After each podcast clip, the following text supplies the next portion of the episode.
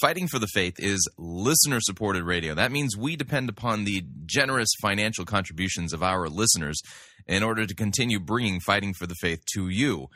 Uh, would you please uh, support Fighting for the Faith financially by joining our crew or sending in a donation to uh, support us financially? You can do so by visiting our website, fighting for the faith dot com. Click on the Join Our Crew button. That's a mere six dollars and ninety-five cents a month. Or if you'd like to make a flat contribution, you can do so by clicking on the Donate button or making your gift payable to Fighting for the Faith and sending it to Post Office Box five oh eight, Fishers, Indiana, zip code four six zero three eight. Thank you for your support. It's time for another edition of Fighting for the Faith, Friday, April fifth, twenty thirteen.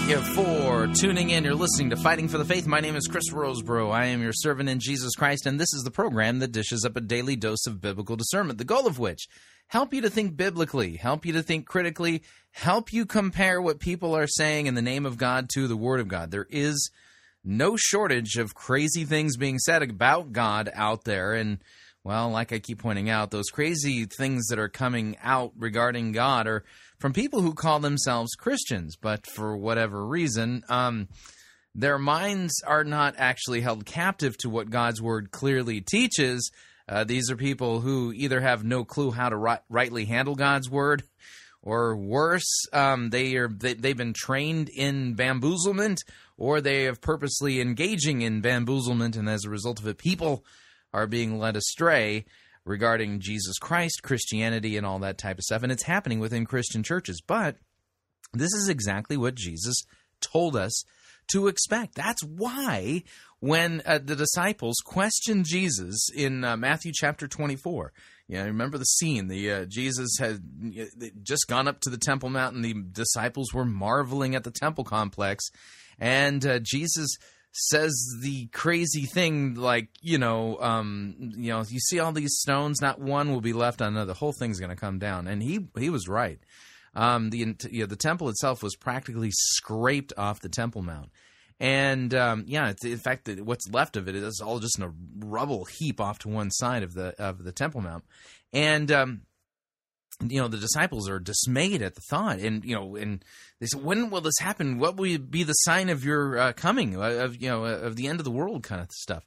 And Jesus, the first thing out of his mouth is, do not be deceived. Many will come in my name. So the place where Christians should be alert, the place where they should be looking, the place where they should be on really high alert, if you were to put it this way, for people who are deceivers, well, is within the Christian church, people coming in the name of Jesus. And all of that makes sense. And the reason why it makes sense um, is because Christianity is true, and the Scriptures reveal that uh, that God has a great adversary, the devil, and his legion of demons. And uh, there, and well, Jesus says of the devil that he was a liar from the beginning. And when he lies, he speaks his native language. And so since all of that's true, what's the thing that we should expect Satan to be doing? Engaging in deception, bamboozlement, causing you to doubt what God's Word says, and things of that nature. But for whatever reason, today's postmodern Christians, well, they've matured beyond all those, you know, those weird old world categories of, you know, right and wrong, truth and error, and, you know, stuff like that. I mean, it, in, instead they have these little clever phrases like, well, we engage in a humble hermeneutic. You know, uh, we, we all come together and we gather around the mocha machine and, and well, we try to have a conversation in community and, and, you know, and discuss these things so that you can experience truth in conversation within a community it, with a humble hermeneutic. And we don't want you to come here and, and tell us about certainty and things like that. No, no, no. We really believe that faith is, well, doubt. And see, and see, because to have faith is to doubt, and doubting is a good thing. And yet you've heard people talk like this, haven't you? And unfortunately, you've probably heard them in church settings talking like that, haven't you?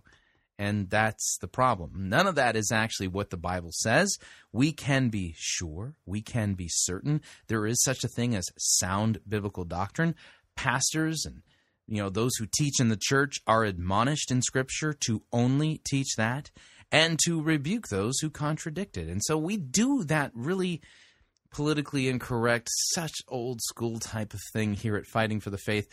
And it, unfortunately, it does have the tendency to, mm, well, it upset some people. You know, you, you, you, you really, I should read some of these things.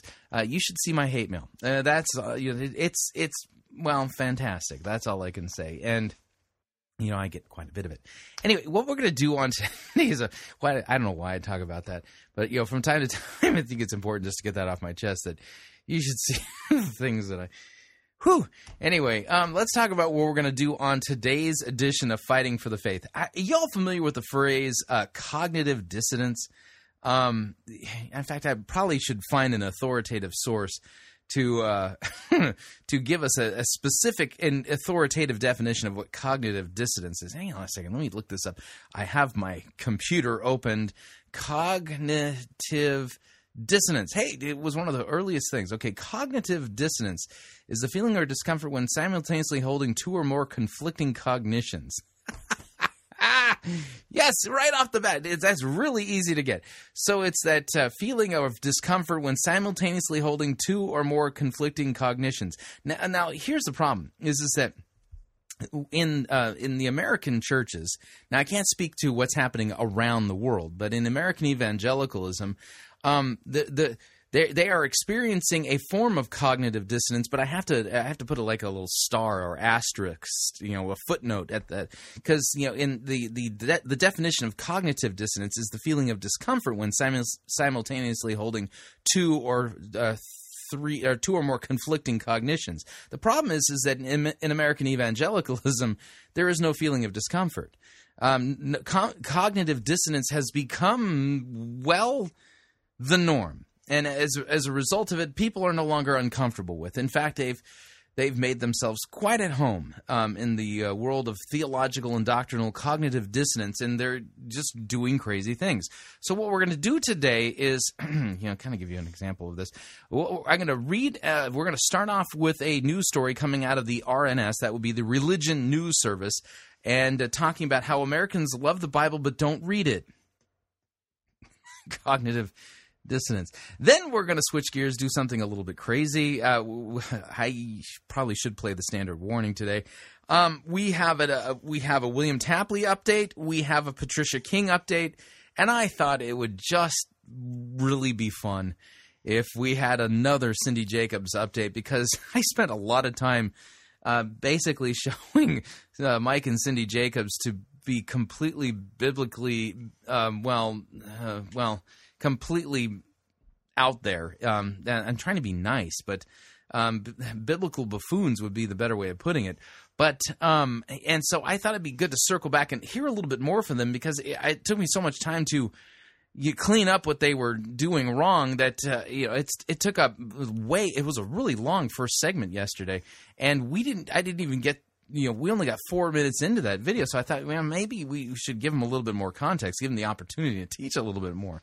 And uh, once we're done with that, we'll take our second break. And then today we're going to end up our week of good Easter sermons um, with just three good Easter sermons, you know, from assorted pastors, and uh, you know, and, and you know, they're from all over the place, actually. Um, and they're picked, each of them, for different, uh, very specific, different reasons. And what you're going to know in notice in this mix, very humble, soft-spoken, not great orators. In that, see, that's the thing. Um, this last group, well, I, you know, I hate to say that. I, I should make one caveat. Um, and that's Brian Wolfmuller. Brian Wolfmuller uh, is he's he's a he's a, actually a really good speaker. Um, but uh, the other two, um, uh, they're, they're, there's nothing flashy, showy, or even great in the ra- oration, and that's the reason why I picked the the, the other two. But uh, uh, Brian Wolfmuller's sermon, by the way, his Easter sermon is entitled "He's Out and He's After You." Wait, I thought it was a great name for that sermon. Anyway, so uh, that's what we're going to do on today's edition of Fighting for the Faith. I strongly recommend that you make yourself comfortable, make yourself at home, um, because you're going to, well, be hearing some pretty crazy things on today's edition of Fighting for the Faith. I do think it's also important today that we play our standard warning uh, to get us started. So with that, here's our warning, just so that you don't accidentally kill yourself while listening to today's episode of Fighting for the Faith. Warning, Fighting for the Faith can be dangerous to your health. Listening with caution is strongly urged while doing any of the following activities: operating heavy, deadly equipment, playing Farmville, or any time-wasting, brain-numbing activity. For sudden awakening at the sound of a particularly stupid eisegetical statement could cause neck strain. Drinking liquids, drinking hot liquids, having liquids too nearby, not having any liquids nearby. The following medical conditions have been known to occur while listening to Fighting for the Faith: cranial keyboard embedment syndrome, sinew nasal liquid spewment disorder, steering wheel pounding clenched fist strain, continual gaping dry mouth atosis, and frustrative disbelief brain explosion. Please take proper precautions. Drinking straws, padding, and duct tape are recommended. Okay, starting off today, um, from the Religion News Service, the headline reads, "Poll says Americans love the Bible but don't read it much." to, to which I'd say, I could have told you that. Uh, the religious uh, news service writes, or the religion news service writes, uh, more than half of Americans think the Bible has too little influence on a culture they see in moral decline. Yet only one in five Americans read the Bible on a regular basis, according to a new survey. Yeah, remember what I said, cognitive dissonance. I think the Bible's really important. Yeah, you know, I think, oh man, we're experiencing all kinds of moral decline out there. And you, I mean, take a look at what's happening. I mean, you you got the gay thing, you know, the people shooting all, each other all over the place. Yeah, the country's, and I think the Bible is really, really, really important. So do you read it? Um, no, no, no, I don't read it. No, I, yeah, mm-hmm. yeah. What, what would you call that? I mean, I'm being polite, I think, by calling it cognitive dissonance, but I think that this is kind of indicative of how Americans are. They really talk a good game, don't they? Not so much on the follow-through. So let's see here. Uh, so um, yet only one in five, that would be twenty percent of Americans, read the Bible on a regular basis, according to a new survey. More than three-quarters of Americans, uh, seventy-seven percent, think the nation's morality is headed downhill, according to a new survey from the American Bible Society. The survey showed the Bible is still firmly rooted in American soil. Define the phrase "firmly rooted." If no one's reading it, it's not firmly rooted. eighty-eight percent of respondents said that they own a Bible. eighty percent think the Bible is sacred. sixty-one percent wish they read the Bible more. And the average household has four point one Bibles. Mm-hmm. If the if the Bible is so commonplace in America, wouldn't its moral teachings counteract the downward trend? Almost a third of respondents said moral decline was a result of people not reading the Bible, while twenty-nine percent cited negative influence of America, and one in four cited corporate corruption. Doug Birdsall, the president of the American Bible Society, said he sees a reason for why the Bible isn't connecting with people. Quote, "I see the problem as analogous to obesity in America. We have an awful lot of people who realize they're overweight, but they don't follow a diet," Birdsall says. Um, people realize the Bible has values that would help us in our spiritual health, but they just don't read it. If they do read it, the majority, fifty-seven percent, only read their Bibles four times a year or less. Listen to that again.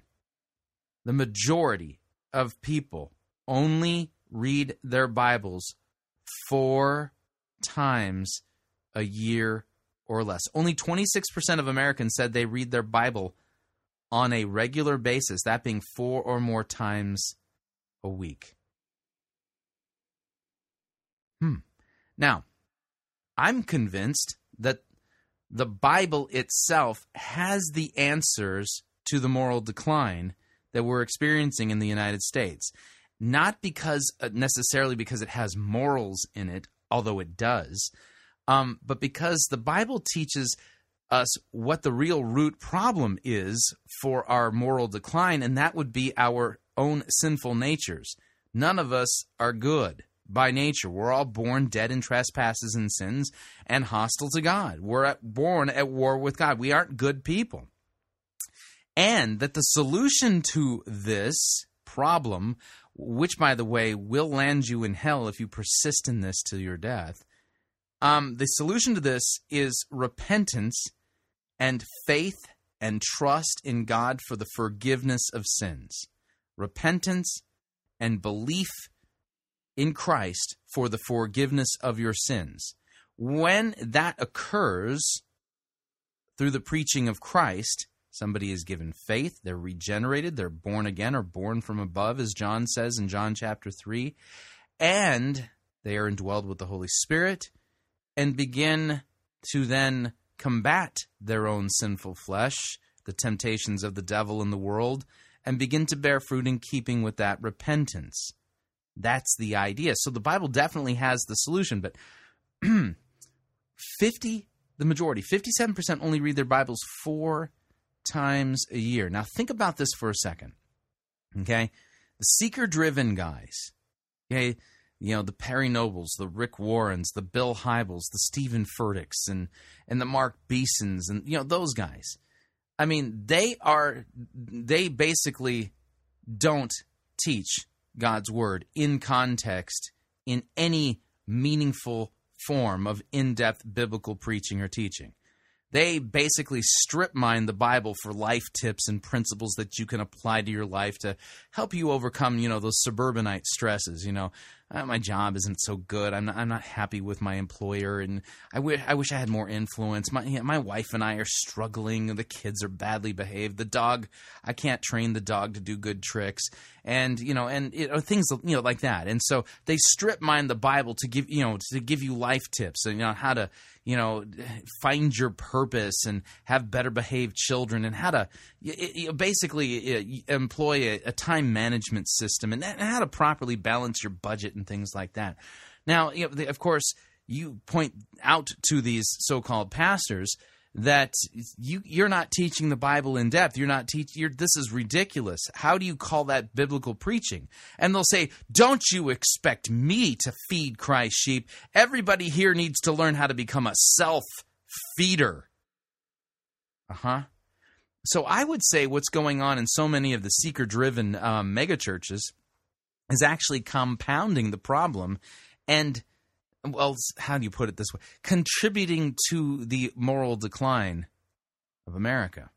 Because fifty-seven percent of, of, of Americans only read their Bibles four times a year or less, which means if they were wa- to wander into a seeker-driven megachurch, they're not going to hear God's word, and they're not going to go home and read their Bible. Now do you begin to see the importance of biblical preaching? Yeah, I, it's not that I should have to defend this. I mean, Christ's word commands pastors to preach the word. But apparently the seeker-driven guys claim that they're getting direct revelation from God that somehow excludes them. And so, you know, from having to actually do that, you know, preach God's word in context, oh, no way. That would drive people away, and then we wouldn't have a megachurch. Anyway, so yeah, this is quite the uh, the problem that we got have going on here, and this poll is rather, well, interesting. And I would point to guys like William Tapley and Patricia King and Cindy Jacobs and others as symptoms of the overall problem. Because if uh, if people who call themselves Christians were to actually wake up and were to actually crack open that book and read it, and I mean really read it, read it to understand it, read it to really meditate on it in, in not in the goofy uh, spiritual experience kind of way, but really chew on what it says. Really learn what what the Bible reveals regarding doctrine. You know, what is the Christian faith? All of that. That if you if they were to do that, you know, in mass, well, Patricia King, she'd be done. Cindy Jacobs and Mike Jacobs, that their their money would dry up so fast it wouldn't even be funny. They serious. I mean, if if true repentance, revival style, if you know, I kind of think really old school revival here, in mass people repented. The the false teachers, they'd be gone in a week. Rick Warren and Saddleback would be so two thousand one, it's not even funny. But because people don't read their Bibles, guys like that not only survive, they thrive. And that is a problem. A big, big problem. Moving along.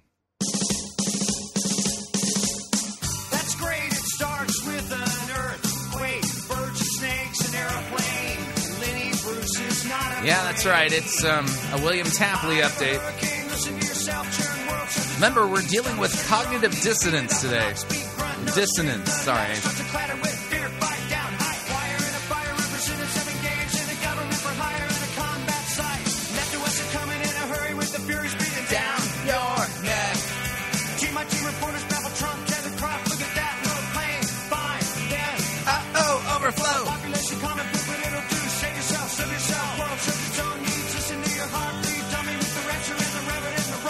Right? It's the end of the world as we know it. It's the end of the world as we know it. It's the end of the world as we know it. And I feel fine. Boom, boom, boom. Yeah, that's right. Our William Tapley, third eagle of the apocalypse, co-prophet of the end times. Update music. Uh, what? Oh, William Tapley. Ay, ay, ay. This guy. I sometimes don't know what to do with him. But uh, this, he had, well, I can't even explain it. The name of the video is entitled forty-four is a Lucky Number, and it's in quotes, which means it's not, that's not what he's really saying. He's really saying that it's not a lucky number. And, um, of course, he's got some sports video clip in here, and I can't even describe what you're about to hear. Hang on to your hats. Here's William Tapley explaining how, quote, forty-four is a lucky number, unquote, which I think means that it's not. Here we go. Welcome to Revelation Unraveled. I'm your host, William Tapley, also known as the third eagle of the apocalypse and the co-prophet of the end times. Well, all this past month, the false prophets on YouTube have been speculating that Barack Obama would go to Israel to sign some kind of a peace treaty. Oh, man. The irony is not lost on me. That's right. William Tapley has thrown down. He he's he basically calling out and exposing the false prophets on YouTube. This is the guy who, was it last year? Prophesied that the Super Bowl wasn't going to happen? He's calling other people false prophets. Hi. Or to confirm a covenant as prophesied in the Bible. And of course, they are assuming that he is the Antichrist. And what they don't seem to understand is that before the Antichrist comes the leopard, as found in Daniel seven, verse number six. And none of them are telling you who the leopard is, because Barack Obama fulfills that prophecy. And I'm the only one on YouTube who is explaining this amazing fact. No, no, no, no, no. You are not the only person on YouTube. You are the only person on the entire planet who sees any of this stuff. And how does our Lord tell us? How does he confirm that Obama is the leopard? And he does this through numerology. And just a few days ago, Barack Obama confirmed that he is number forty-four in Bible prophecy. Let's How did he do that? Take a look at this short clip. Okay. What, and what do we got here? Jersey here. That's a good-looking jersey. Okay, hang on. It's it, this is footage at the White House. Hang, I got to look something up. Uh, Stanley Cup winners twenty thirteen. Um, uh, who won the? Uh, I don't know. The video shows Obama meeting with a, uh, looks like a hockey team, because that's the Stanley Cup, and they gave Obama a jersey number forty-four. I, I'm not sure who the team is, because I don't follow hockey. forty-four. It's a lucky number. All right, thank you. So there you got Obama saying that forty-four is a lucky number. Okay. I'm not that sure that forty-four is such a lucky number for Barack Obama. Yes, he is our forty-fourth president. Yes, he was born on August the fourth. He was elected the first time on November the fourth. But he is also the leopard that has four heads and four wings, as we see in Daniel seven, verse number six. Really? Obama has four heads. Okay. Um, that would take some Photoshop work to make that happen, but okay. After this I beheld, and lo, another like a leopard. Now, Obama is symbolized in this passage by a leopard, because a leopard is both black and white, just like the racial heritage of Barack Obama. Leopards, their base color isn't white. It's kind of like a golden color. And it had up on it four wings as of a fowl, and the beast had four heads. Now the four wings and the four wings symbolize that Obama is the forty-fourth president. And dominion was given to this beast. And of course, dominion means that this beast is the president of the United States. And no, dominion means that it was given authority or power. And the leader of the free world. But Daniel is not the only place where we find Barack Obama. He is also the lion in Jeremiah fifty, verse number forty-four. Please. Now, now I'm all confused.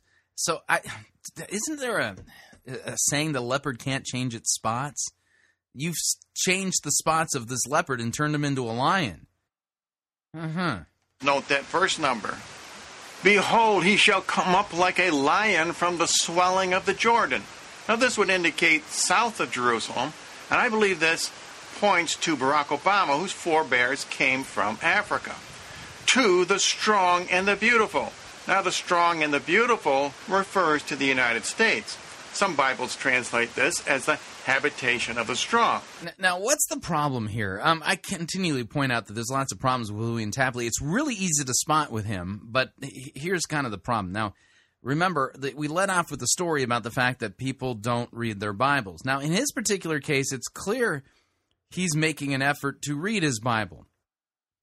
But what's the problem? Answer. He's reading his Bible as if it's a code book, okay? That he he's basically seeing it as one really large eschatological Sudoku puzzle. And what how he's spending his time, rather than reading the stories and understanding them for what they really teach, he's obsessed with the end times and trying to figure out the, the the numbers and the codes, and he's seeing things in these passages that aren't there. But by looking for the things that are not there, he's completely oblivious to what's in front of his face. And this is no way to read your Bible. In fact, I know it's really easy and tempting and to you know to do something like this, and there's something morbid in as far as the fascination of trying to crack eschatological codes. And yeah, there's some people out there who've made their entire life career about you know trying to figure out how this particular news story fits into this particular eschatological schema, and you know this passage if it symbolizes this thing or that thing. And yeah, um This is this is Bible study poorly spent. Bible study poorly spent. Now, that's not to say that you should ignore the biblical passages that talk about eschatology. No, we are to read them. But understand this, that many of the mysteries that are hidden in, you know, in, in these p- word pictures of eschatology, they're not easy to understand. And I think some of this stuff isn't even going to make any sense until the day draws really close. And then everyone will go, oh, okay, we're to be busy with proclaiming repentance and the forgiveness of sins in Jesus' name, preaching the word and teaching that which accords with sound doctrine, which means we need to read the Bible the way the Bible's supposed to be read. For instance, I mean, this is really not that hard. Um, when you read a history, it's to be understood as a history. When you read a letter, read it like it's a letter. There's inf- there's didactic teaching and information and stuff like that. And the there there is apocalyptic literature in Scripture, but it comprises a small percentage of Scripture, wh- which means I think proportionally you should, you know, take a look at the percentages there, and you know, and spend about as much time in eschatology as the Bible spends in it. Does that make sense? So when you when you major in the minors and then you stop looking at what the text says but trying to divine some hidden meaning behind the text, well, you completely lose what the Bible actually says and, well, make yourself kind of, well, useless when it comes to the real mission of the church. Tell the world of Jesus Christ, the virgin-born Son of God, crucified for our sins, raised again on the third day for our justification, to call people to repent and trust in him, for he is merciful and forgiving, and he will pardon people because God was in Christ reconciling the world to himself, not counting men's trespasses against them. And he became sin. He, he became our sin so that we could become the righteousness of God. This is good news that we have to proclaim. But, you know, what William Tapley has fallen into is what I would consider a classic deception of the devil. Getting people to, quote, read their Bibles while actually ignoring what it says. All right, we're up on our first break. If you'd like to email me regarding anything you've heard on this edition or any previous editions of Fighting for the Faith, you can do so. My email address is talkback at fighting for the faith dot com, or you can subscribe on Facebook. It's facebook.com forward slash Pirate Christian, or follow me on Twitter. My name there, at Pirate Christian. Quick break. When we come back, we have a, a Patricia King update and uh, some leftovers from yesterday's Cindy Jacobs update. Don't want to miss it. Stay tuned. We'll be right back.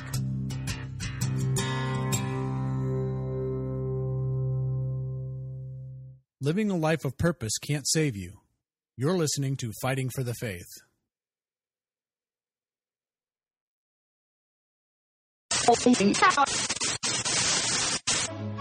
You're listening to Pirate Christian Radio.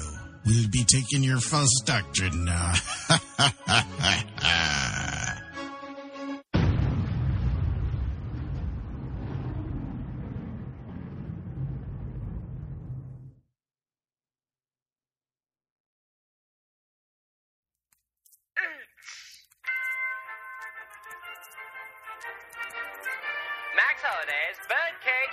Presents Church Day Select.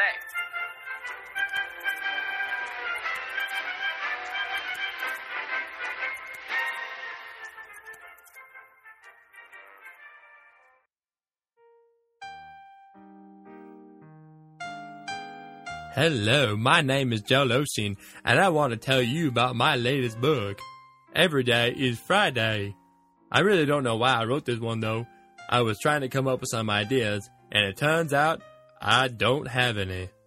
So that's when I started thinking of things people really liked. I was thinking of all sorts of stuff, but none of the things I was thinking were really working. My first title was, Every Day is Marshmallow Covered Rainbows, but my mama told me it stunk. And then I had one of those ideas, because somebody on the T V said they like Friday. I mean, what's not to like about Friday? There's a party every night. If your boss isn't all strict and stuff, you could be casual at work. And they's always having that twenty-five cent wing night down at Bubba Wings on Tuesdays. Turns out there are some people who don't seem to like the whole Every Day is Friday thing and have made some not-so-nice remarks. They keep on saying things like, but Saturday is so much better. With every day being Friday, I don't ever get to sleep in or have a day off. Well, we here at Lakewood have a name for these kinds of people, and they are closed-minded haters. Hey, that's my line! uh, security, get this crazy person out of here. I'll show you who's crazy.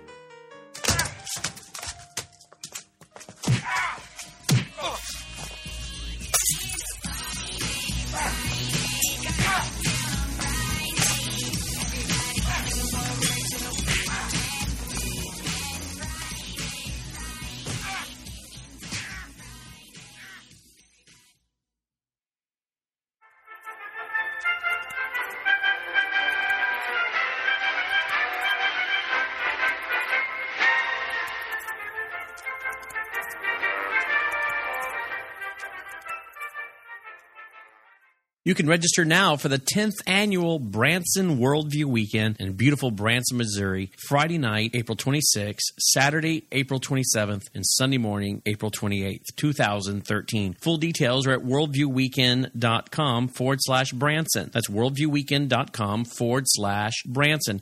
Speakers this year will include Ken Ham of Answers in Genesis. We'll also have speaking with us for the first time his son-in-law, Bodhi Hodge, along with Pastor Jesse Johnson, a regular guest here on Worldview Weekend Radio. We'll also be joined by Chris Pinto with a brand new presentation. Mike Gendron will also bring a new presentation, as will Doctor Jimmy DeYoung. We'll also be joined this year for the first time at a Branson Worldview Weekend by Jason Carlson and Jared Carlson. We'll also be joined for the first time in a conference setting by Carl Tykrib. Full details at worldview weekend dot com. We have a family rate and group rate. You can go ahead and purchase your tickets now and receive priority upfront seating when you purchase your tickets now at worldviewweekend.com forward slash Branson. And join us April twenty-sixth, twenty-seventh, and twenty-eighth in Branson, Missouri. Missouri.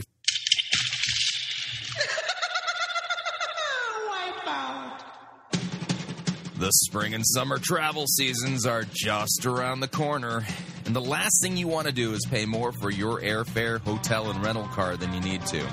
That's why Pirate Christian Radio is proud to have CheapOAir as one of our featured advertisers. CheapOAir has over eighteen million flight deals, low airfare guarantees, and eighty-five thousand negotiated hotel rates around the globe. And if you visit our website, pirate christian radio dot com forward slash cheap, we have a promo code that will save you an additional ten dollars off of CheapOAir's already low prices. So visit pirate christian radio dot com forward slash cheap, write down the promo code, click on the web banner, and book your spring or summer travel today. And remember, a portion of your purchase at CheapOAir will go to support Pirate Christian Radio. That web address again is pirate christian radio dot com forward slash cheap. Thank you for your support.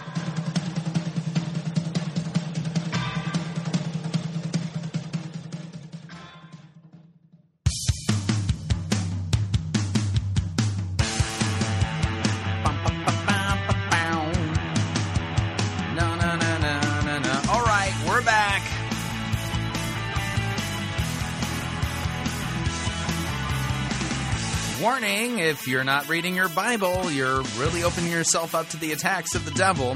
And if you're reading it and not paying attention to what it says but trying to crack codes, same thing. Just a reminder, Fighting for the Faith is listener-supported radio. That means we depend upon you and your generous gifts and financial contributions in order to continue to bring Fighting for the Faith to you into the world. And you can partner with us by visiting our website, fighting for the faith dot com. And when you get there, you'll see our two friendly yellow buttons. One says donate, the other says join our crew. When you join our crew, you are signing up to automatically contribute six dollars and ninety-five cents every month, that's it, to the ongoing work and mission of Fighting for the Faith and Pirate Christian Radio. And if you'd like to specify the amount that you would like to contribute, you could do so by clicking on the donate button, or you can make your gift payable to Fighting for the Faith and then send it to Post Office Box five oh eight, Fishers, Indiana, zip code four six zero three eight. So, um, have you ever stopped to think that you are surrounded by realms of glory? Well, if not, have I got a surprise for you? Patricia King is here to discuss realms of glory. Did you know that there's realms of glory all around you? You might be asking, well, what is the glory anyways? Well, just the basic definition is, the glory is the fullness of all that God is and all that he has. And so everything in the world around us, it says the knowledge Um, where'd you get that definition? I'm not familiar with that definition. Hang on a second. Let me back this up and see where she, what is she talking about here? The basic definition is the glory is the fullness of all that God is and all that he has. And so everything in the world around us, it says the knowledge of the glory of the Lord will cover the earth as the waters cover the sea. So the glory is here, but a lot of times we're not aware of it. Notice that the sentence you quoted, and I'm not even sure what passage you quoted it from, that the glory will cover the earth. Um, that was a future tense verb there.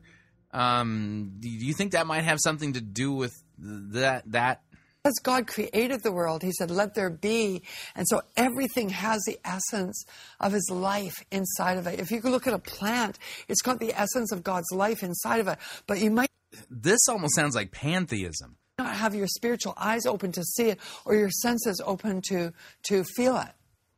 But you can stir up your senses, just becoming aware that... No, I don't need my senses stirred up. Whenever that happens, my wife tells me to settle down. Oh, God, you're here. Do you know that the Bible says that angelic glory is all around you? Because the Bible says that, that his angels encamp around the righteous. And if you know... Yeah, yeah, wow, yeah. Jesus as your Savior and Lord, you're the righteous. Therefore, there's angels all around you. Well, angels have been in the presence of the Lord for thousands of years, and they carry the essence of God's fragrance. They have angelic glory. The, the essence of God's fragrance. Can you put that in a bottle and sell it at, like, you know, Macy's or something? What are you talking about? All different kinds of glory. There's, you know, the glory of peace, the glory of love, the glory of joy, the glory of God's of of God's grace. You know, the glory of healing. There's healing glory. There's there's uh, the glory of his prosperity and abundance. Where are you getting this from? Every aspect of God contains glory, or the copiousness, the bigness of of who he is. The, contains the bigness of who he is. Um, what's the point of having a Bible if we're not going to actually open it up and study? How is this Christian doctrine?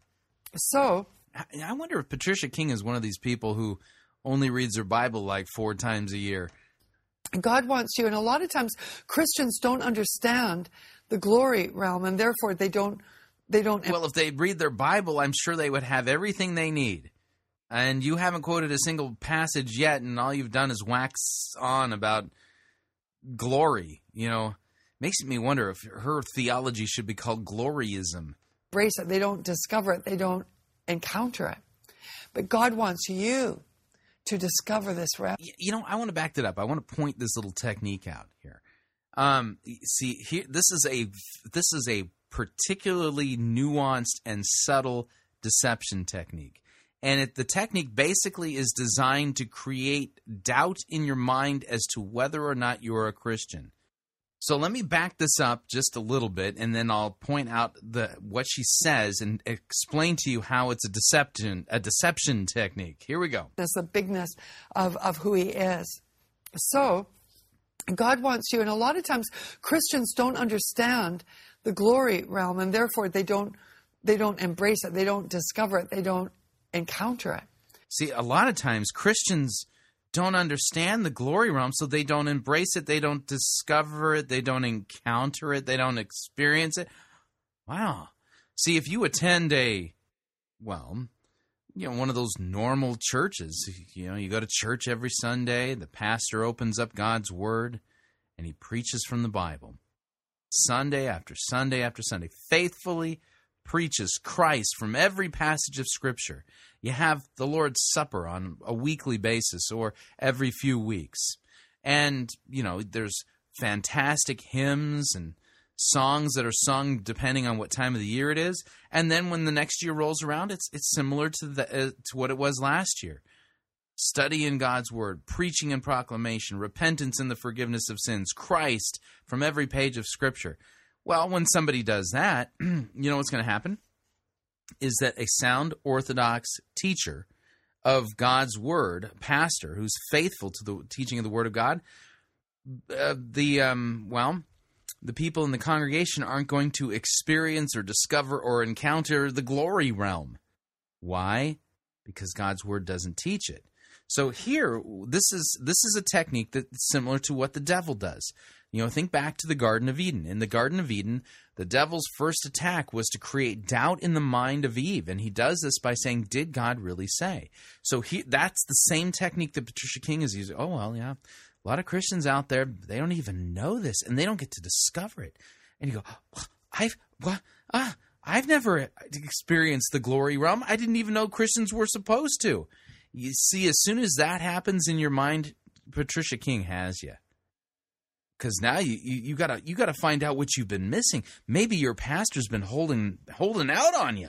Maybe he hasn't been teaching you the whole truth. Maybe he's suppressing information. And Patricia King, well, she's your buddy because she's gonna tell you the things your pastor's never told you before. How you can encounter the glory realm. That's how this technique works. When you hear people like a Patricia King or a Todd Bentley or whatever waxing on about how, oh, there's so many Christians out there that, oh, those poor those poor Christians, they just don't know about this other stuff. Mm-hmm. That's designed to hook you. It's a deception technique. We continue. But God wants you to discover this realm. Because when you get to understand this invisible realm of the essence of God that's around you. When you get to understand this invisible realm of the essence, uh-huh. Well, if God wanted me to encounter the invisible realm of the essence of God, don't you think he would have explained that to me clearly and unambiguously in his written word? It's a just a realm that's around you that you get to live in. Then you can start receiving of that realm. If you see it, you can have it. Ah. Now, in our glory school teaching, we teach believers how to engage in that. I, I was visited by the Holy Spirit for thirty days. Wow, really? Did you put him up in your guest room? And every day he opened up the scriptures. He said, I want to show you that all of the glory of God is available to every believer. And he started unpacking through the scriptures, showing me foundational truths. So what does the Holy Spirit look like? Of how we stay with you for thirty days. Of access and entrance into heavenly glory. Now, notice this is kind of the second half of the uh, the the this deception technique. First, she creates doubt in your mind as to whether or not you're getting the whole goods regarding Christianity, and then, well, what does she just say? She had a thirty-day personalized encounter with God, the Holy Spirit. And God laid this all out for us. So everything she's teaching you is directly from God, the Holy Spirit. That explains why it's not in the Bible, right? Because, well, God specially revealed this to Patricia. And it's available for you in her glory school. You can't get this in the Bible. You can't get it anywhere. But see, it's so sad. You Christians out there, oh, it's so sad. It, you're just not having these glory encounters of the invisible essence of, you know, the bigness of God thing. Because, you know, you, you don't even know about it. The reason you don't know about it is because, well, God, the Holy Spirit, came and directly revealed this to Patricia in a thirty-day encounter. He stayed in her guest room and everything. It was kind of cool. Divine glory, angelic glory, provisional glory. And so we now have the tools because of the insights that he gave us through the scripture. Because everything has been given through the blood of Christ. You have access into the glory realm. And now, now she's making references to the Bible and the blood of Christ. This is what it means to take God's name in vain. She's now hijacking biblical concepts and terms to try to basically create a veneer, you know, uh, some kind of a facade that all of this, oh yeah, this is biblical teaching. No, it isn't. You are invited into the glory realm. God wants you in that glory realm. He wants you to enjoy every... If God wanted me in the glory realm and wanted me to enjoy it, then he would have clearly explained that in unambiguous terms in Scripture, and Christians would have believed and taught this for the last two millennia. Single bit of it. So... in the glory school, and in fact, if you don't have it or if you haven't gone to a glory school yet... Yeah, I have it, listened to it, and wow. Uh, yeah, so the rest of this is pretty much a commercial for Patricia King's glory school, and we all know where that's going to go. So do you, you catch the technique? That's the technique. Create doubt in your mind that, you, well, that you're getting the whole story regarding Christianity, and then basically...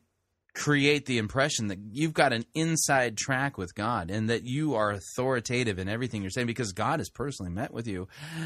And all of this is deception. It's a trick of the devil.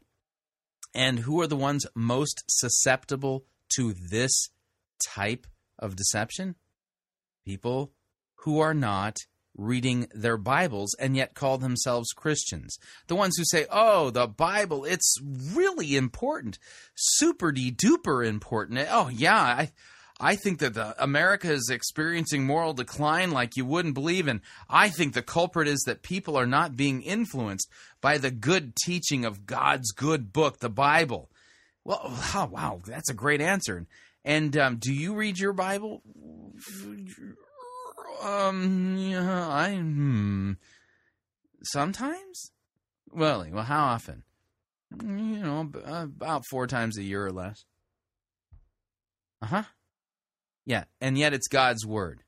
It is God's Word. If you know God's Word, sound biblical doctrine, what the Bible says in context, you won't be deceived by people like Patricia King and others, because God's Word will be fixed in your mind and guard you from, well, these types of loony jobs. Moving along. Chief mate, what do you want to do tonight? The same thing we do every night, Pinky. Try to take over the world. The Pinky and the Brain. Yes, Pinky and the Brain. One is a genius, the other's insane. They're laboratory mice. Their genes have been sliced. They're Pinky, they're Pinky and the Brain. Brain, brain, brain, brain, brain, brain, brain, brain. Before each night is done, their plan will be unfurled by the dawning of the sun. They'll take over the world. They're Pinky and the Brain. Yes, Pinky and the Brain. Their twilight campaign is easy to explain. To prove their mousy worth, they'll overthrow the earth. They're Pinky, they're Pinky and the Brain. Brain, brain, brain, brain, brain, brain, brain. Starve! Yeah, I nailed it this time. Okay, so yeah, after yesterday's installment of um, Cindy and Mike Jacobs, I thought it would be, uh, well, appropriate if we circle back and try to get a little bit more context of this teaching that they're trying to bring to us about dealing with strongholds. So I'm going to back up the audio a little bit from yesterday so that we can maintain context here and kind of pick up where we left off and see if you can make heads or tails of this dealing with strongholds teaching, which, for whatever reason, has turned into a thirty-minute-long television program that's airing around the uh, the world.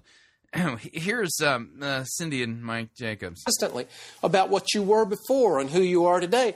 And the challenge is, if you believe the things of the past, and you'll stay in the things of the past, even though you have this new promise. And God wants to move you from a mindset of the past to the future that He has created for you. Yeah.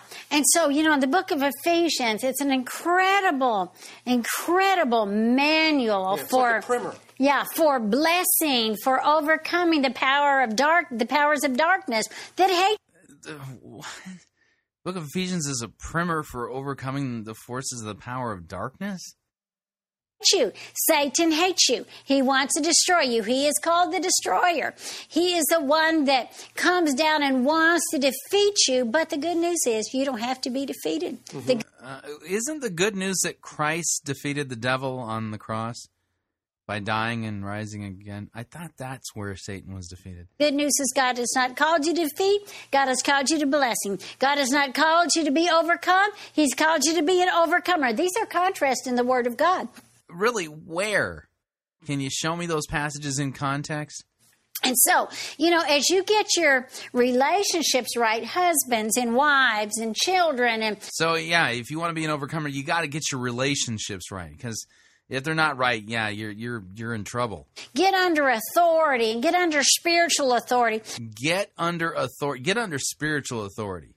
You know, like under mm, Cindy and Mike Jacobs' spiritual authority. I don't think they have any. What uh, happens is, I call it, you close the holes in your armor. Mm-hmm. You know, one time, Mike, I had a vision. Did you catch that? I call it, you close the holes in your armor. I got to back this up just a few seconds. Um, this is just too precious. It's in the Word of God. And so, you know, as you get your relationships right, husbands and wives and children, and get under authority and get under spiritual authority, what uh, happens is, I call it, you close the holes in your armor. Mm-hmm. You know, one time, Mike, I had a vision, and in this vi- uh, yeah, man. So here we go again. So uh, what's Cindy Jacobs' authority? Well, she has direct visions from God. You know, because this, what this next part is, well, it's not in the Bible, but she calls this closing up the holes in your armor. But, but she had a vision, and that's just as good as the Bible. Vision, I saw Christians, and they were saying, I have the armor of God, and I'm protected. But I saw they had big holes in their armor, and Satan was shooting his fiery darts right into those holes, and they were being destroyed. Why? Because those were openings. Those were places where they had broken relationships, where they weren't obeying the Word mm-hmm. of God. So if you have broken relationships and you're not obeying the Word of God, well, you're, you're, there's holes in your armor, and Satan's going to get you. Oh, man. And all of this based not on an actual passage of Scripture, but on a vision that Cindy Jacobs had. Yeah, it's not much better than yesterday's, huh? And they were defeated yeah. because of that. So even if I have the promises of God. Now, here's her husband exegeting Cindy's vision. Mm-hmm. If I allow these holes in my mm-hmm. armor, then you're saying Satan has a legal right to hit hit me with fiery darts? That's right. That's right. Because what happens? Satan has a legal dart. Uh, sorry, a legal right to hit me with fiery darts if I have holes in my armor. You just want to take your head and pound it against something solid, you know, like a wall or you know a brick building or something like that. Or maybe a block of cement. Might, might feel better after that. Um, wow, this is complete and utter nonsense, based upon a vision that she had, of course. So, because she calls this patching up the holes in your armor. Because, you know, don't you think if God the Holy Spirit really wanted us to understand this importance of patching up the holes in our armor, he would have inspired the apostles to write this down? Is these create an open place that Satan can come in and accuse you, an open place where he can sabotage you. The Word of God is such a protection for us. Mm. If we do the work, do the words, we can work the words. Yes. If we do the words, we can work the words? Huh? Where is that in the Bible? I mean, that's so powerful.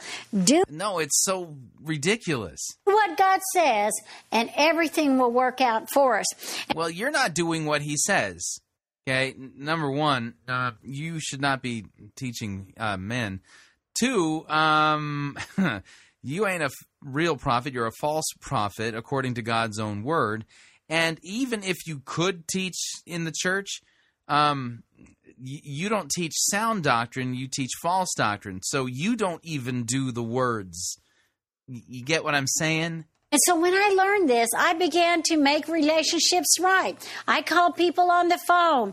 If there was any odds against any, or, you know, the Bible says in Matthew five, if you bring your gift to the altar and you remember that somebody has something against you. Oh, you mean not if you have something against somebody, that's right. But if someone has something against you? Yeah, if you realize wow. that they're upset at you. I mean, so in other words.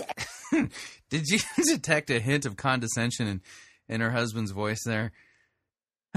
As far as you can, mm-hmm. be right with everyone. Wow. And then it says, if you know, if you'll make it right, then God will accept your offering.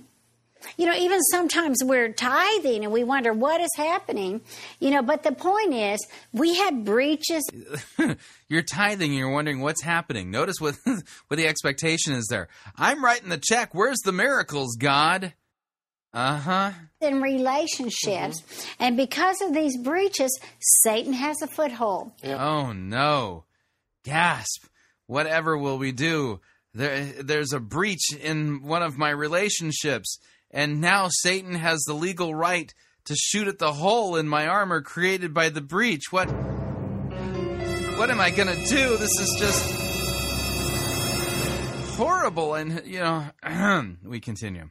So you have to go make it right, make things right. And so once you've done everything you can do, I mean, maybe the person you go to and you try to reconcile doesn't want to reconcile with you. But the point is you become right with God then. Mm-hmm. You become... No, I, I thought I became right with God by Christ's death and, on the cross and through his shed blood where I was reconciled to God. I thought that's where I was made right with God. Hmm. The armor, you know, your armor becomes whole. You yeah. are protected. Yeah, so as soon as, you know, you patch things up with your estranged whomever, it could be, you know, brother, sister, aunt, uncle, mother-in-law. As soon as soon as you, you know, get those things patched up, then what will happen is, is you won't have a hole in your armor anymore because the Bible teaches this like nowhere. You know, under God's protection. And so then it says in Ephesians six, it says, finally, my brethren, after you do all these things, relationships are right. Relationships are in order. After you do all these things, do, do, do law, law, law, law. Uh-huh. And and, and the, the funny little thing is, is that if if you're honest with yourself, even on your best day, you know you're guilty of hell. On your best day. In fact, our scripture describes our sin, our, our good works, not our evil deeds, our good works, our righteous deeds. It describes them as filthy menstrual rags.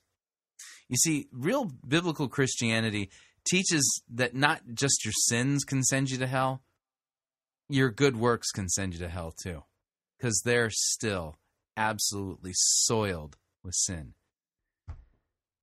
We continue. You have fulfilled what the book of Ephesians says. After that, be strong. And why does it say be strong?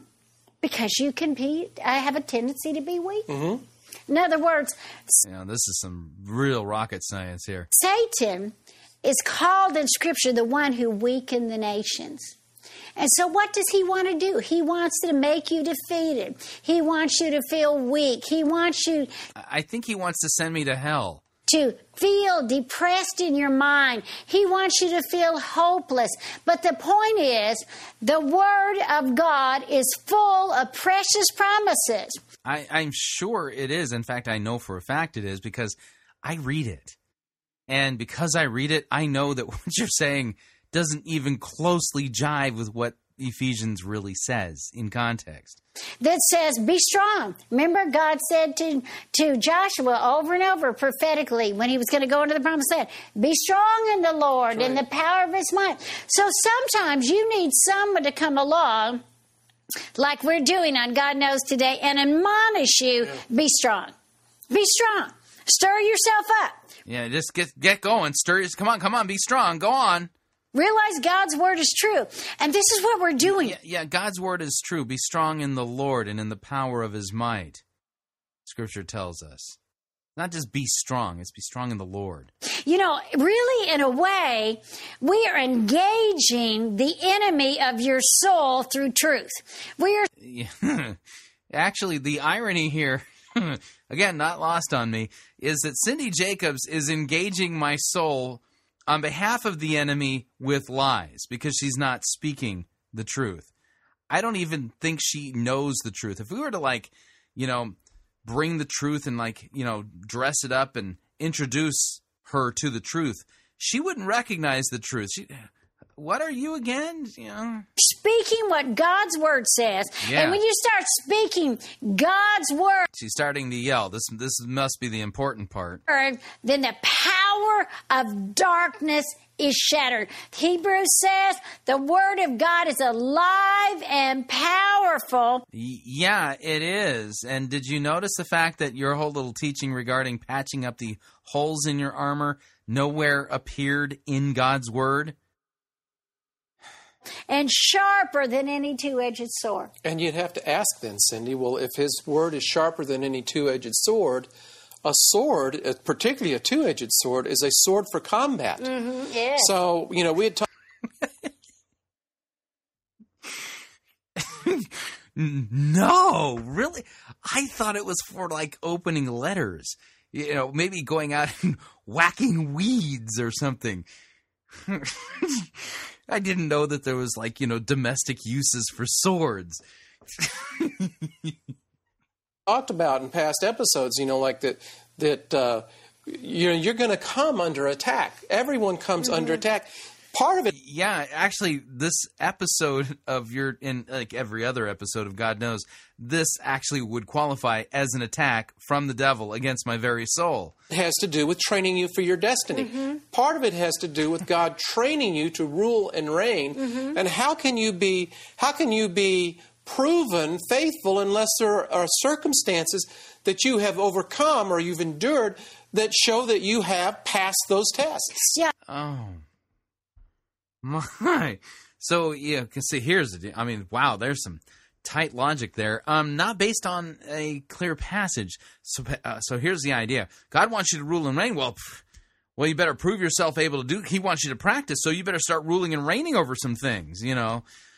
Um, I'm the king. You know, you can be like Yertle the turtle, you know, you can get up high and, you know, I'm the king of the pond, you know, and, and then go up a little higher. And I'm the king of the rock and the, and the pond and the tree. You know, so, so so you practice reigning over things.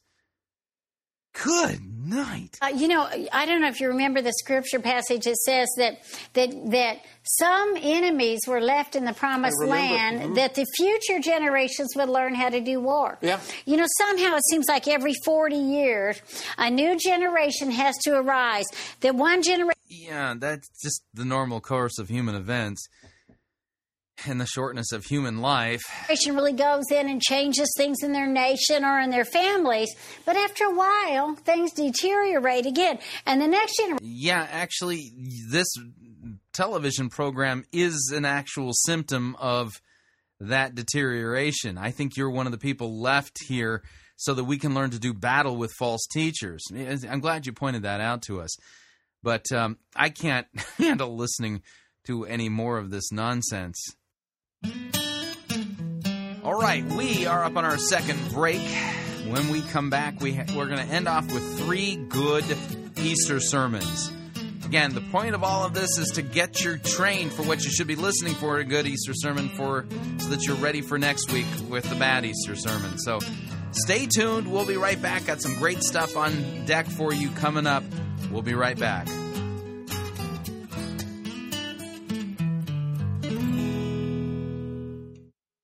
If you think God is a black woman named Papa, then you need to get out of the shack and read your Bible. You're listening to Fighting for the Faith. This is the air I breathe. This is the air I breathe.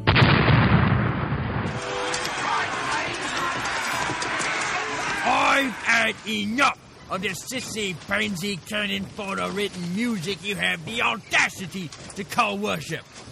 Men, put this entire girly praise band in the boo box. Let's wheel in the organ and get some real worship music underway. Almighty forms the spirits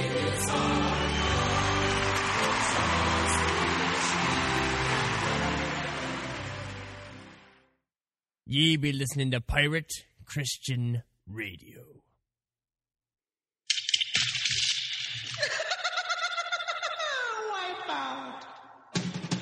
The spring and summer travel seasons are just around the corner, and the last thing you want to do is pay more for your airfare, hotel, and rental car than you need to. That's why Pirate Christian Radio is proud to have CheapOAir as one of our featured advertisers. CheapOAir has over eighteen million flight deals, low airfare guarantees, and eighty-five thousand negotiated hotel rates around the globe.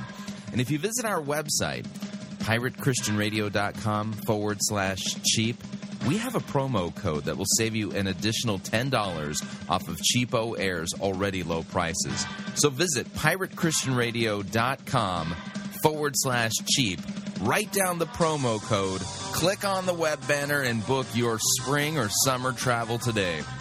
And remember, a portion of your purchase at CheapOAir will go to support Pirate Christian Radio. That web address again is piratechristianradio.com forward slash cheap. Thank you for your support.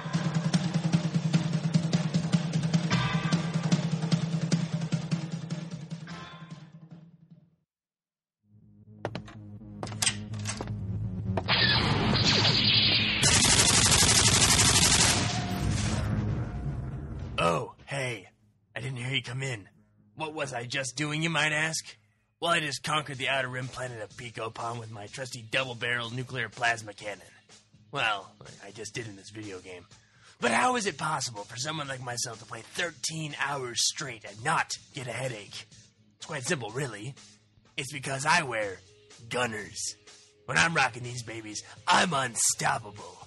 Not limited to just games, mind you. Oh no! I rock the spreadsheet, the PowerPoint, the word processor, and when that's all done, I hop my T sixteen and fry me some toasters. If you want to get in on the action, then head over to pirate christian radio dot com forward slash gunners. You gotta see it to believe it.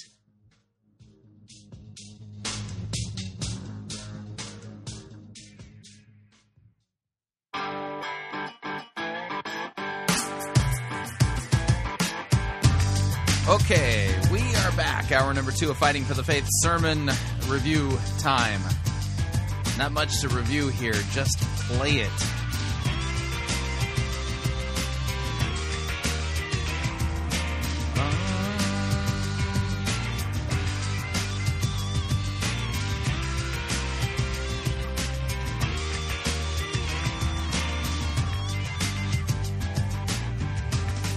All right, let's do this right. Here we go.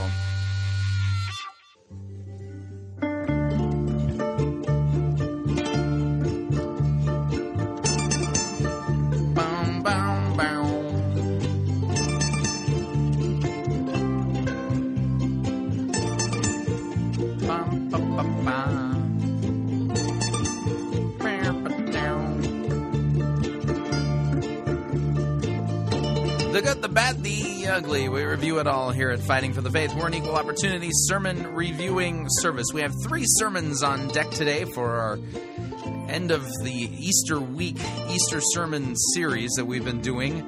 The first comes to us via Hope Lutheran Church in Aurora, Colorado. Pastor Brian Wolfmuller and his sermon entitled, He's Out and He's After You.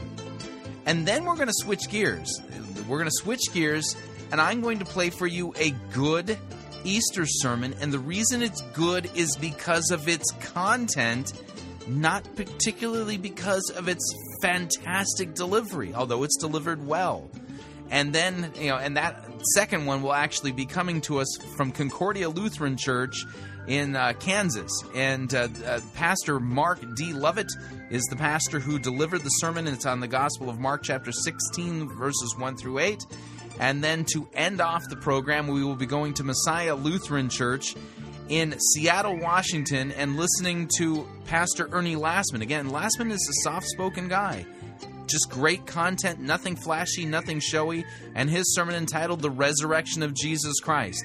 That will end out our good sermons for this year regarding good Easter sermons, and I hope that you find them edifying, uplifting, and comforting as they point you to Christ and Him crucified and raised again from the grave for your justification. All right, I'm going to kill the music here. So without any further ado, here is our first sermon, and it's Pastor Brian Wolfmuller and his sermon entitled, He's Out and He's After You. Christ is risen. Hallelujah. In the name of Jesus. Amen. Dear saints, Jesus is out. The tomb is empty. He's loose. And He's after you. Like a lion escaped from the zoo. And it could be right to run, to be a bit afraid of this, because after all, people, at least normal people, stay put. When you put them in the grave, they stay there, but Jesus is no normal man. He's God in the flesh, in your humanity. God become your brother. And now, having suffered all the things that you deserve on the cross, God become your Savior. So your sin and your death and your suffering, the wrath of God, your grave, all of these things Jesus has taken for Himself. He bore our griefs and carried our sorrows. He was wounded for our transgressions, bruised for our iniquities. All of this cross and this suffering and this grave, it should be yours. Or better, you should belong to them because you, after all, are a sinner. Born a slave to sin, you are dying. You are deserving of God's anger and God's wrath. Now, there is a danger that we pass over this too quickly. We perhaps have to get this point just briefly, dwell here for just a bit, because if we don't understand this, that we deserve God's wrath, then the cross and therefore the resurrection make no real sense. So, Paul describes you, Paul the Apostle, describes you like this in Ephesians. We were by nature children of wrath, which means that we were born sinners, or born despicable to God, born offensive to His holiness. We were born fit for nothing other than hell. And that we don't know this, or don't feel it, that we're tempted to think of ourselves that we are pretty good people, shows us only how deep the sickness goes. It's like the person who feels pretty good right before they had a heart attack. They might have felt pretty good, but they were sick. So, no matter how you feel, you are a sinner. But that's the business of the cross. It's what Jesus is taking care of in His suffering and His death. Your sin, yours, was piled on Him. And the suffering that you deserve is piled on Him. Your de- death and your hell were heaped upon His shoulders. And there on the cross, it is finished. And now He's loose. Death was not strong enough to hold Him. He burst through these iron bars of death, broke apart the bonds of the grave, tore loose from the grip of the devil, and He's out. He's risen. He's alive. He is resurrected. And, dear saints, He's after you. What are we to do with a man who won't stay dead? Perhaps the question, the better question, is this. What is a man who can't stay dead going to do with us? And this is, dear friends, is the question that defines our life and defines our death. And the answer is this. The one who can't stay dead, the one who is after you, this man loves you. And he forgives you. And he befriends you. And he speaks kindly to you. Because this Jesus who is dead and raised, this Jesus who is after you, is after you with His resurrection. He is pursuing you with His life. He is chasing you down with His forgiveness. He is coming to you with His truth, tearing away the delusions and the lies, and comforting you with His love and with His promises, and giving you life. This Jesus is after you, but He's after you with the gifts of the cross, seeking you like a good shepherd who leaves the flock to find the wandering sheep, and finding this sheep, finding you, lifts you on His shoulders and carries you to safety. He seeks you to save you, to rescue you, to bring you to His eternal dwelling where the angels are singing without end. This is the one who's after you. Now, it's true that the devil is also after you, tempting you, troubling you. But dear saints, what of it?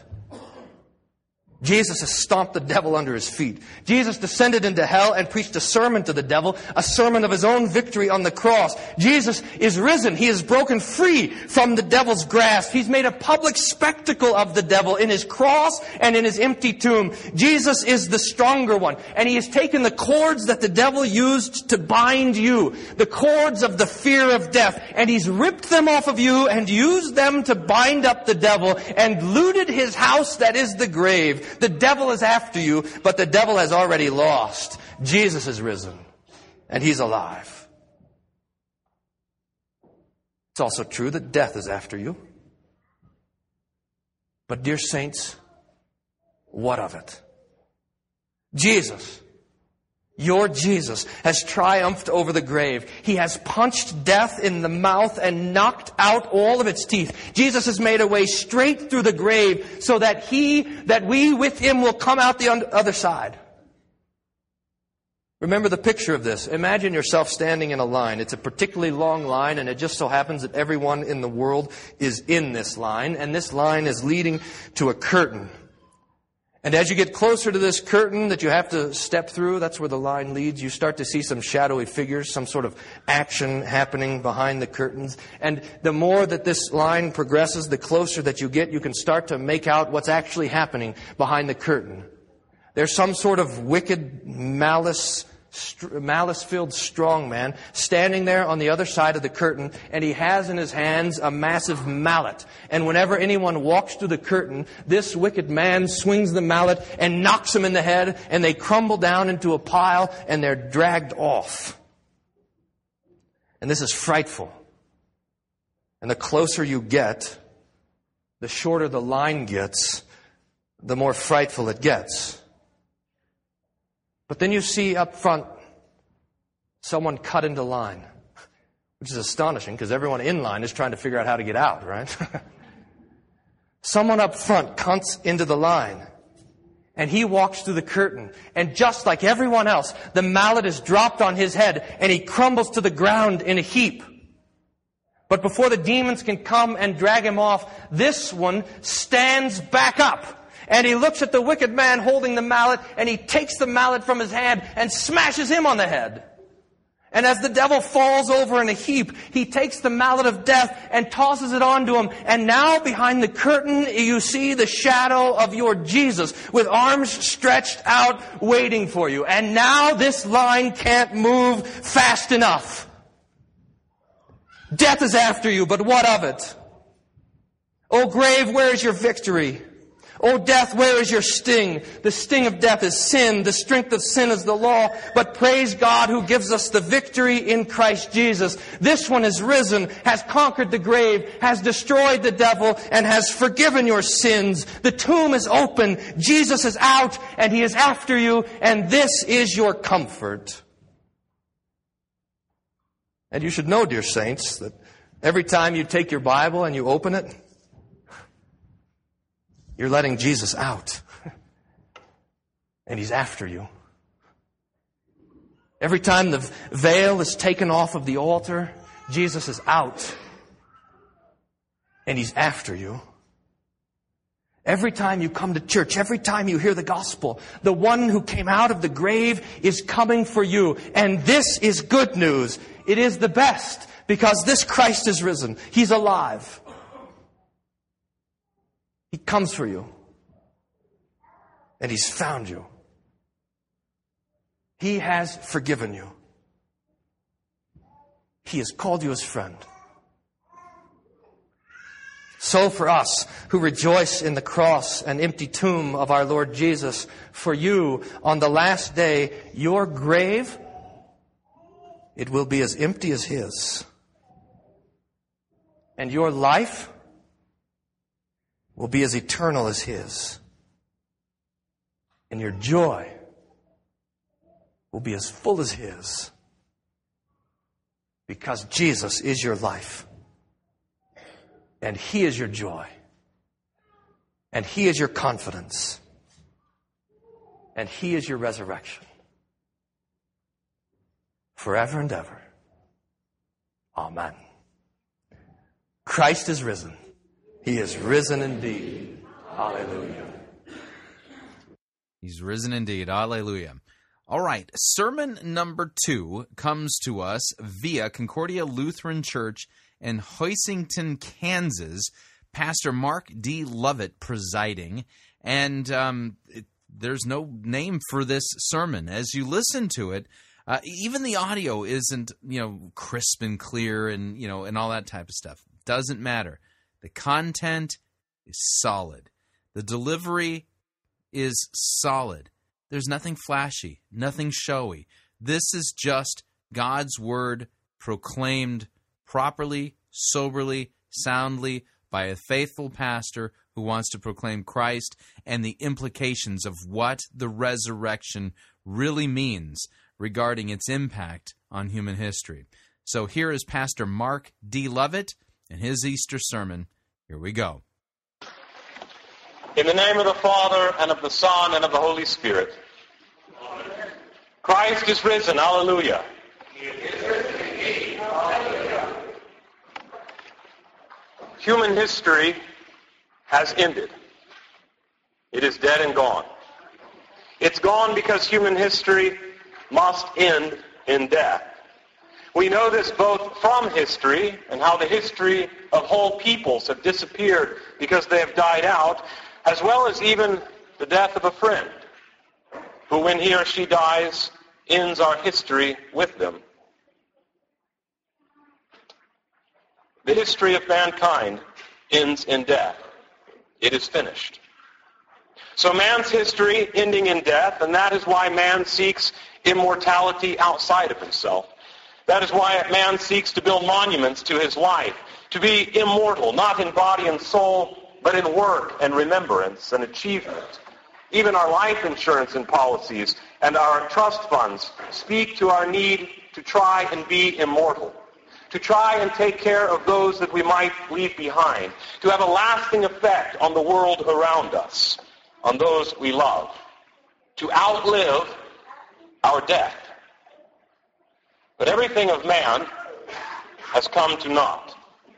The ancient civilizations, as great as they were, such as Babylon the Great with its hanging gardens, and Nineveh, a city so large in its time that it took three days to walk across it, Egypt of the pharaohs, the empire of Genghis Khan, even the mighty temple of Jerusalem, have all fallen and come to rubble.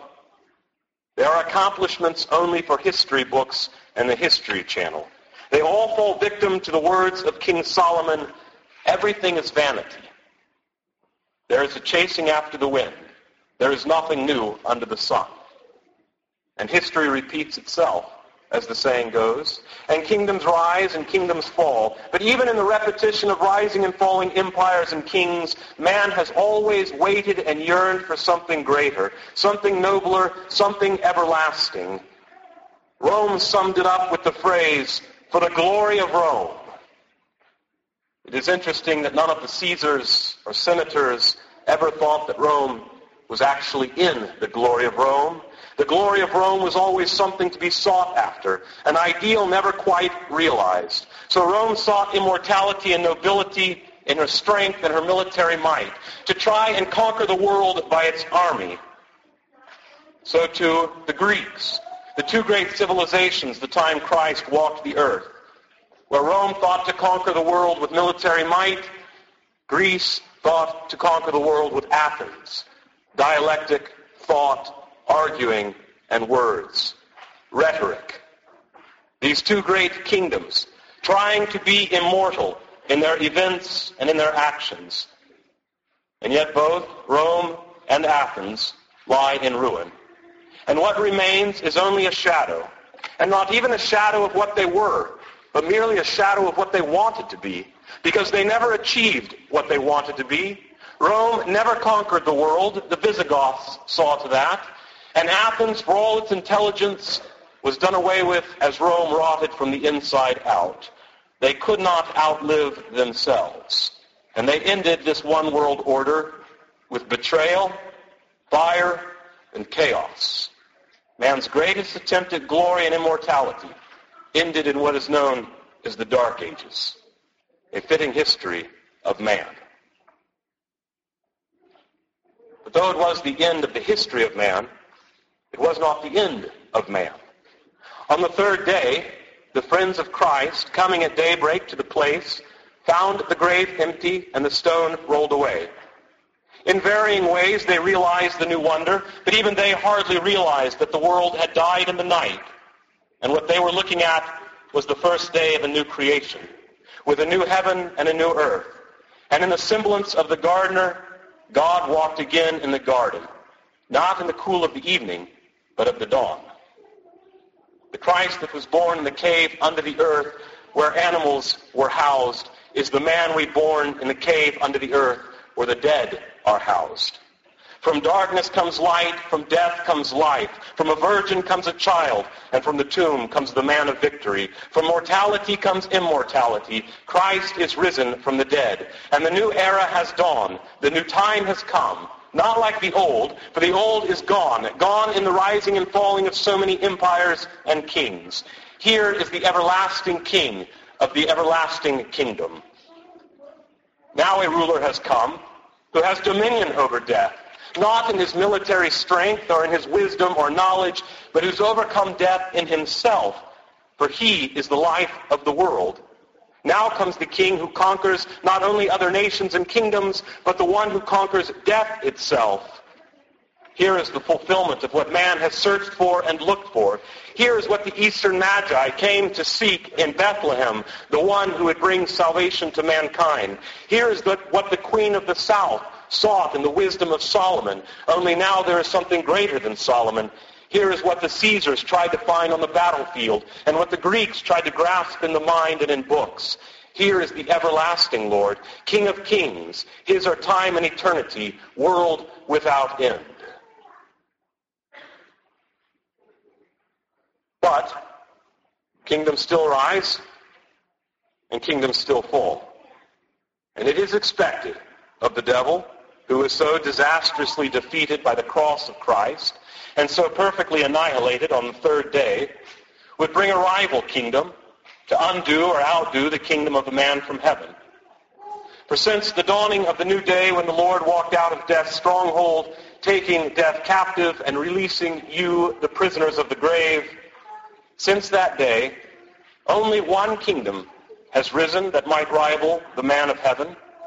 And it's not the kingdom of Muhammad, nor the Dalai Lama, or of some far or near Eastern sage, because this kingdom that has risen to rival it cannot and does not touch only one race or type of people, just like the kingdom of heaven does not only touch one race or type of people.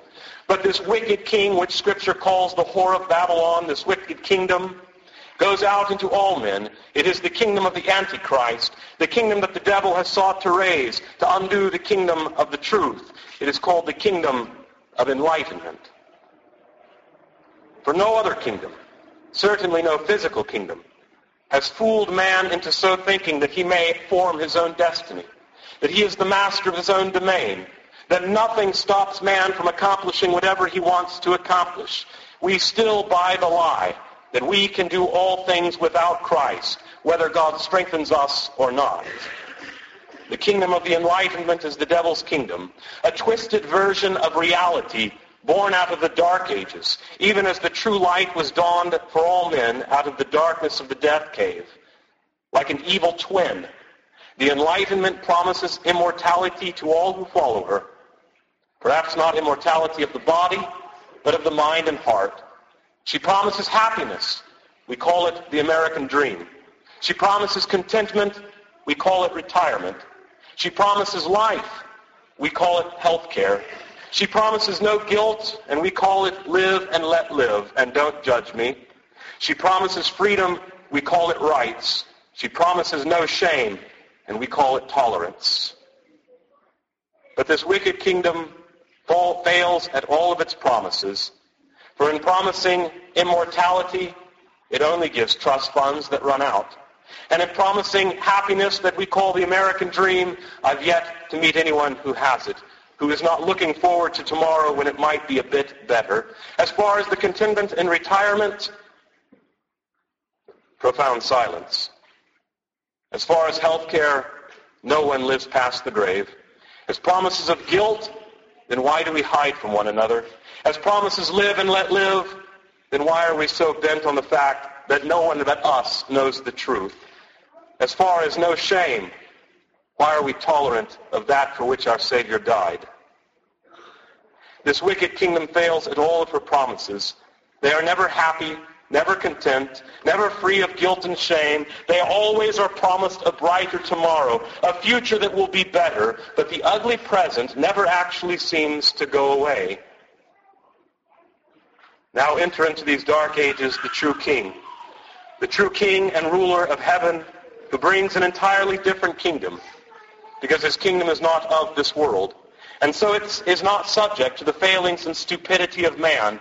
His is a kingdom of an everlasting kingdom, because he is an everlasting king, and he brings light and life and immortality to men.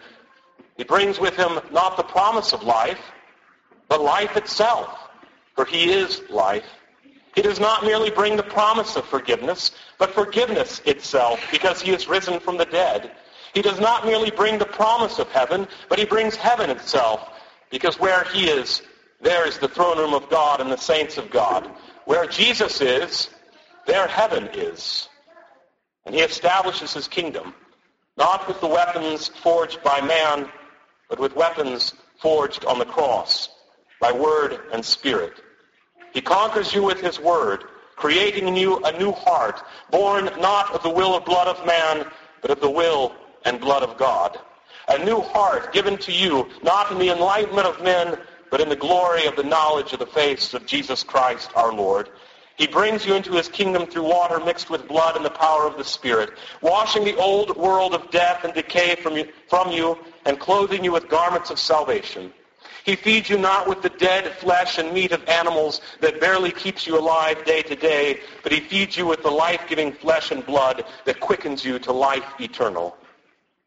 Human history has ended, and the history of the man Jesus Christ has begun, and you are hidden in him.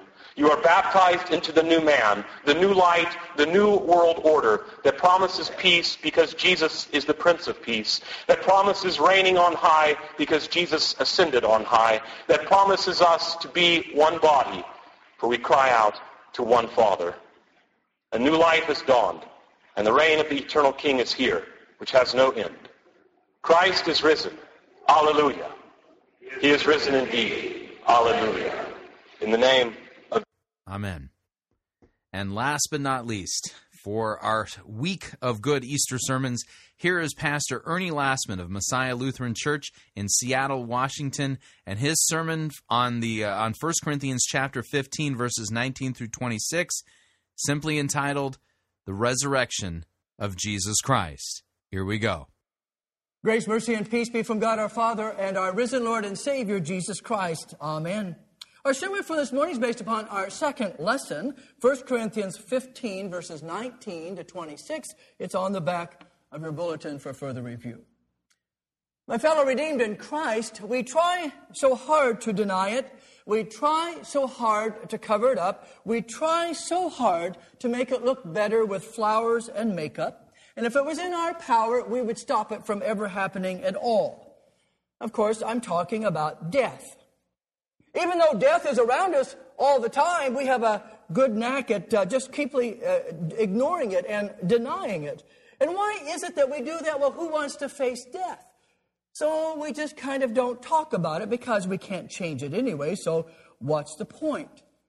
And so we often pretend that it doesn't exist. But sooner or later, it comes into our life. If not our own life, then the lives of loved ones and family and friends. Of course, death has been around for a long time, hasn't it? Yes, ever since the Garden of Eden, as Paul reminds us this morning, in Adam all die. Now, can you imagine if one day we woke up and on the papers and the internet and all over the place, the scientific and medical communities announced that they had found a cure for death? Don't tell me that wouldn't cause a great wave of excitement all over the world. That would be just wonderful. But I assure you that will never happen, quite simply because death is not caused by something scientific. Death is caused by something theological. And that is rebellion against God and living for ourselves. And that's why we die. And the reason for that biblically is very simple. Sin cuts us off from God, and he's the only source of life. So if you're cut off from God, there's only death. So you see, death should remind us all the time, something's wrong. Something's not right here. But on this Easter morning, we are reminded that God, who is life and who is love, has overcome death. And that brings us to our Easter message for this morning, the resurrection of Jesus Christ. Jesus was dead and buried, no doubt about it. But three days later, he was alive, and he's still alive. Indeed, the Lord is risen, and God's people say, the resurrection of Jesus Christ is the proof, the historical demonstrative proof that dead bodies can indeed live again. If Jesus Christ has not been raised from the dead, there's no reason for you and me to think that we will be raised from the dead. And if we're, if there is no resurrection from the dead, then the Apostle Paul is right what he says this morning. If in this life only we hope in Christ, we of all people most to be pitied. Yes, if there's no resurrection from the dead, we are to be pitied for believing in Jesus Christ. If there is no resurrection from the dead, we are fools for being here this morning. You see, everything hinges on this truth that Jesus Christ was raised from the dead. He has been raised from the dead. As the angel told the women on that first Easter morning, they must have been stunned. Why do you seek the living among the dead? Luke twenty-four, verse five. If Jesus Christ was not raised from the dead, what happened to his body? This is very important. This didn't happen in some corner someplace. This was a very public event. This was a very well-known public figure, this Jesus Christ. Everybody knew what happened to him, how he died, how he was buried. Yes, indeed, everyone knew that. And three days later, the tomb was empty. And by the way, there's been no historical argument about that. Oh, people will debate, what does the empty tomb mean? Why wasn't the body there? But nobody argues that the tomb was empty. Not even throughout history have the Jews argued that the tomb was empty. What happened to the body?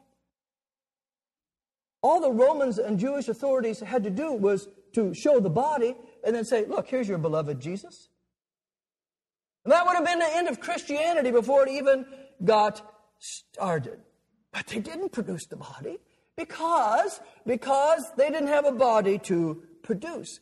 And don't forget, by the way, the man who wrote these words this morning that we're listening to was a contemporary of Jesus. It's not like he lived hundreds of years later. He lived exactly, precisely at the t- same time Jesus Christ lived. And Paul says, but in fact, Christ has been raised from the dead. And he could say that because, among other things, he too had seen the resurrected Christ, as he says earlier in this chapter. Then he appeared to James, then to all the apostles, and last of all, he appeared also to me. Chapter fifteen, verse eight. In other words, not only was the tomb empty, but there were many eyewitness accounts of this resurrected Jesus Christ, and among them, Paul, who writes these words to us this morning. The Lord is risen, and God's people say, so then where is the body of Jesus Christ now? It is everywhere. Everywhere. How could that be? Because after he was raised from the dead, he ascended into heaven, and he sat down at the right hand of God the Father Almighty, just as we confess in the Creed. Many Christians don't understand what they're saying when they say those things. This means that now the man, Jesus Christ, this human being we call Jesus Christ, now always and fully exercises the very powers of God that he had from the moment of his conception in the womb of the Virgin Mary.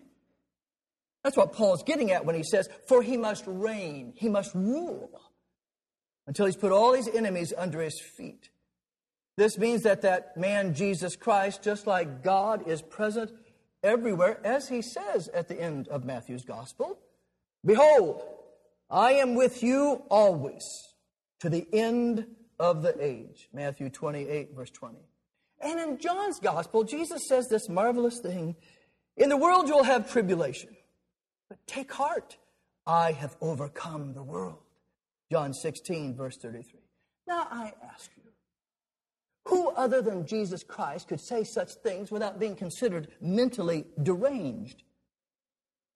But he could say such things because of who he was. And because on the third day the tomb was empty, and he rose from the dead, and now he rules over all things. And this has always a wonderful application for you and me.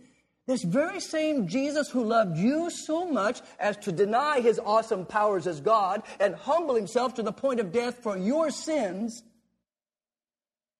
that same Jesus now rules over all things and watches over you each and every day of your life. So in the midst of problems and heartaches and violence and death, Jesus is with you.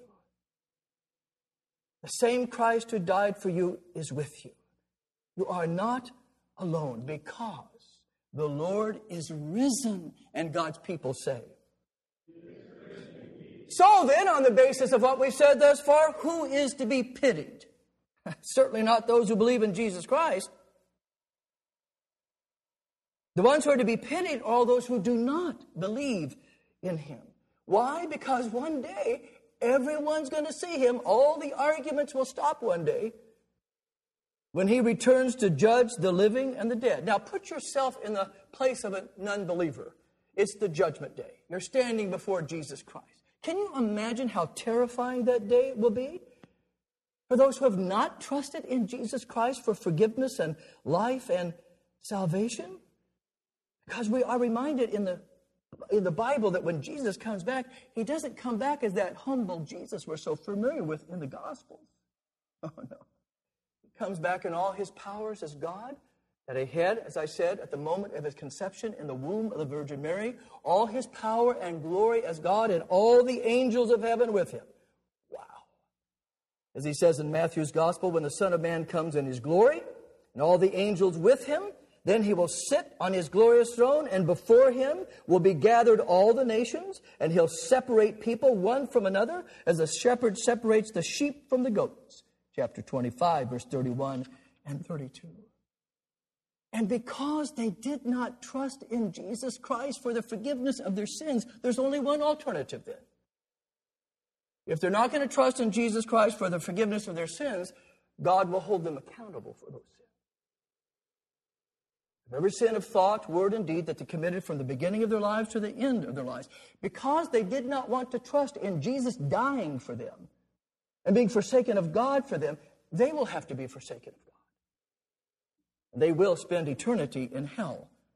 As Jesus says in Matthew's Gospel, "Depart from me, you cursed, into the eternal fire prepared for the devil and his angels." Chapter twenty-five, verse forty-one. My dear brothers and sisters in Christ, if there's no hell, why should you or I or anyone believe in Jesus? If there is no hell, what has Jesus saved us from? But what does Paul say? Then comes the end, when he delivers the kingdom of God to the Father after destroying every rule and every authority and every power. Verse twenty-four. You see, this is why God wants us to tell as many people as possible about Jesus Christ. God doesn't want anyone to go to hell. You should never think that. God doesn't want anyone to go to hell. He sent Jesus for everybody. Jesus died on that cross for everybody. Jesus loves everybody. God wants everybody to believe in Jesus for forgiveness, life, and salvation. And so I pray God gives you countless opportunities to tell other people about Jesus Christ, who he is and what he has done, so they too may have hope in him. Because the Lord is risen, and God's people say, because all those people who trust in Jesus Christ have nothing to fear. Nothing to fear by all the problems in this life, nothing to fear in death, nothing to fear on the judgment day. You do know, I hope, that on the judgment day, not one of your sins will be mentioned. You do know that, don't you? Not one of your sins will be mentioned. Now that's amazing, isn't it? Think of a sin that really bothers you. That will not be mentioned on the judgment day. Why not? Because Jesus died on the cross for that sin and all of your sins. He has already been punished by God for all of your sins. Your sins have already been punished. Why would you want to punish them again?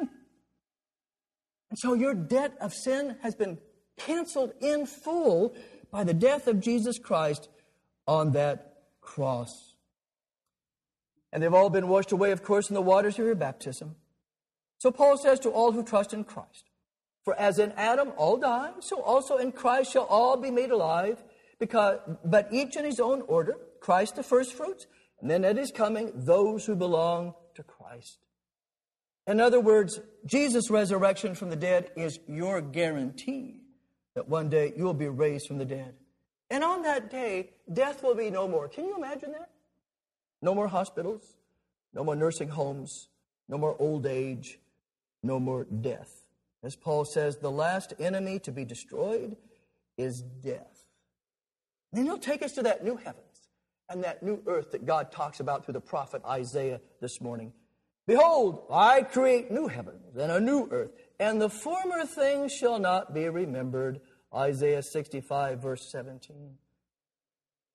That's your hope and your comfort and your peace and your joy in Jesus Christ. One day you're going to be raised from the dead and for the very first time see him with your very own God.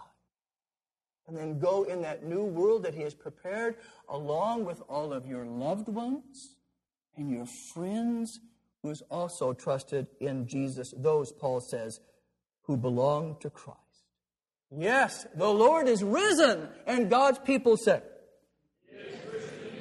as I said at the beginning of the sermon, can you imagine the joy and excitement if I, we woke up one morning and the scientific and medical community said that they announced a discovery for the cure of death? What a story that would be. What joy, what comfort, what hope, what excitement that would bring. That would, story would go viral, as they say these days. How many hits would that one get? But that will never happen. Medicine and science will never find a cure for death, but that's okay. Because the God of life and love has already given us a cure for death. Jesus Christ, who on that first Good Friday took care of the cause of death, sin. Paying for the sins of the world, which means your sins and my sins have been paid for. And by that death, death itself has been overcome. And how do we know that? Because on the third day, the tomb was empty. Because Jesus Christ was raised from the dead, he's still alive today, as Paul says, ruling over all things. That means he's watching over you. And one day, he will return, and everyone will see him when he comes to judge the living and the dead. Who then is to be pitied? Certainly not those who trust and believe in him. Because the Lord is risen. And God's people say, Amen, Amen, Amen. Now the Lord bless you and keep you. The Lord give you peace that passes all understanding in Jesus Christ, the one who has been raised from the dead. In his name, Amen. Amen. So what'd you think? Love to get your feedback. If you'd like to email me regarding anything you've heard on this edition or any previous editions of Fighting for the Faith, you could do so. My email address is talkback at fighting for the faith dot com, or you can subscribe on Facebook, facebook dot com forward slash Pirate Christian, or follow me on Twitter, my name there, at Pirate Christian. Till next week, may God richly bless you in the grace and mercy won by Jesus Christ, his vicarious death on the cross for all of your sins. Amen.